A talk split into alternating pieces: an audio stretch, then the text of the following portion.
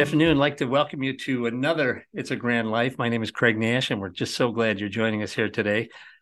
We're here talking about this grand life that has become our life, where we're raising our we've we've left the role significant or exclusively as grandparents, and now we essentially are parents of our granddaughter or our grandson.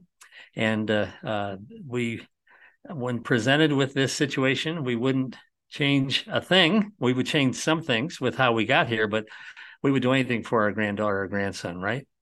Well, we're just so glad you're here with us um, on It's a Grand Life. We're going to talk about finances, a sticky situation, because as a grandparent raising a grandson or daughter, uh, your plans are going to change if they haven't already.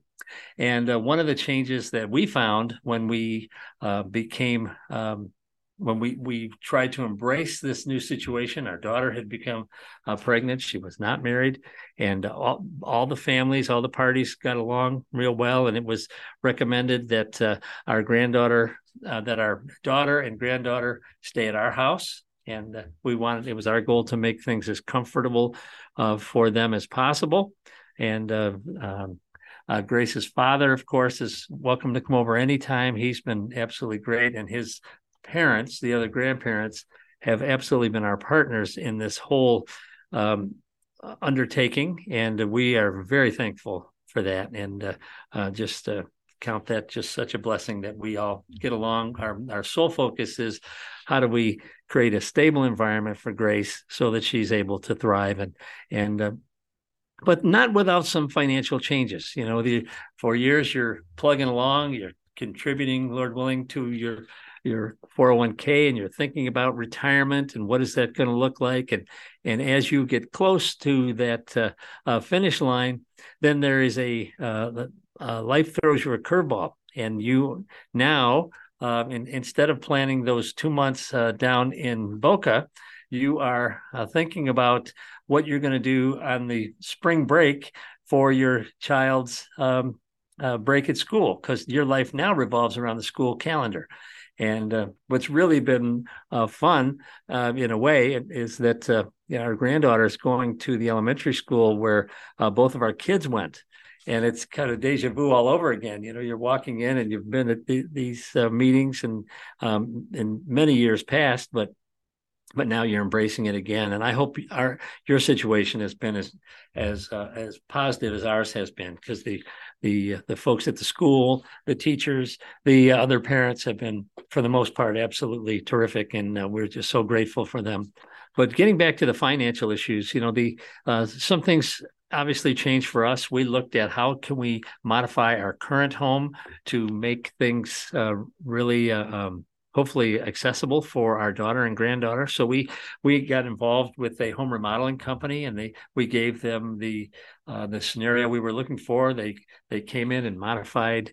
Uh, they added two bedrooms above our garage and, and put in two separate heating and cooling units, and and it was and it was worked out really really nice. But uh, the accommodations was never the issue for our daughter. She was always chasing something outside of the home. But so you have to plan for the uh, what home remodeling needs you might have to accommodate uh, the uh, new um, uh, residents of your home. And if if uh, home remodeling is out of the picture for you, if you do not have the resource to address that, why don't you send us a line here through our Facebook account at uh, It's a Grand Life and become one of our Facebook friends. And and uh, I'm sure Erin will will do her very best to connect you with the resources to address your home situation and and and we'd love to hear about that if we can uh, to assist in that regard. Uh, we want to work with you to make this as grand a life as absolutely possible.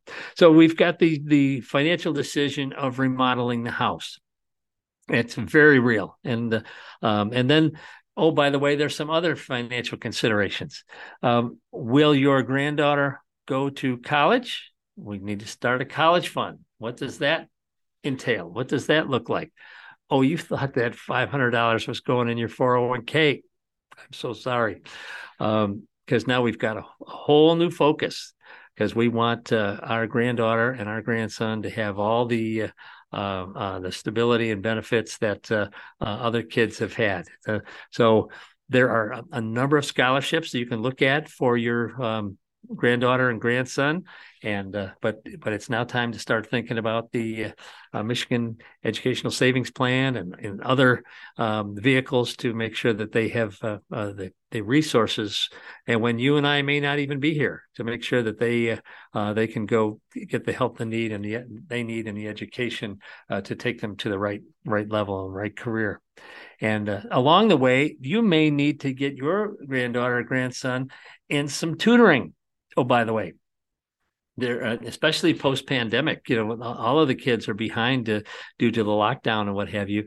And uh, uh, tutoring can become a, a uh, a great asset to help kids catch up, but there's a cost with that normally. So um, something to consider, and and uh, and how can you we may have resources to to help you in that regard as well. Just reach out to us on the Facebook page, and we'll see what we can do to connect you. But um, another uh, serious expense is uh, youth sports. You know, if uh, obviously the you know um, one of the concerns as a grandparent is you want your your your grands to have as normal a uh, um, childhood experience as you had or your kids had. And um, you know so youth football youth youth volleyball youth basketball. And i would ask you to pray that they don't get involved in youth hockey because that's you know, if we had a, a, child in youth hockey and that, you know, uh, you have to take all the equity out of the house to afford that one. But we we want our kids to have a grand life, amen, and we want them to have a normal um, environment, and and obviously that involves youth sports. So these are some of the considerations that we are wrestling with, and if if we can connect you to resources, and and uh, if you have any questions on that, reach out to Erin on our Facebook page. But again, we're just so delighted that you're on this journey with us, and uh, by faith, it is a grand life, and um, you know the um, as I used to have a seminary professor that said to me uh, that this when I when I start really questioning the situation that I'm in, and hit, uh, Dr. Kelly would say, Nothing comes into our life except through the nail scarred hands of the one who loves us. Therefore, we can trust him. Family, we can trust the Lord in this situation. If we can pray for you, please pass those requests on. This has been a grand life. I'm Craig Nash. Look forward to seeing you next time. God bless you. Remember to never waste your pain. Your story can help others. That's the whole point of It's a Grand Life please reach out to me. I can be a blessing to you and pray for you or help you connect to free resources that can make your journey a little easier. God can use your situation to bless others, even halfway around the world. Together, we have hope. And as my own grandma used to say, and she was always quoting biblical promises to me, but this one from Isaiah 26 3 He will keep him or her in perfect peace, whose mind is fixed on him because he trusts in him. Please make sure to subscribe on YouTube or wherever you get your podcasts so you don't miss an episode. I look forward to talking to you again real soon, but remember, with God's help, it's a grand life.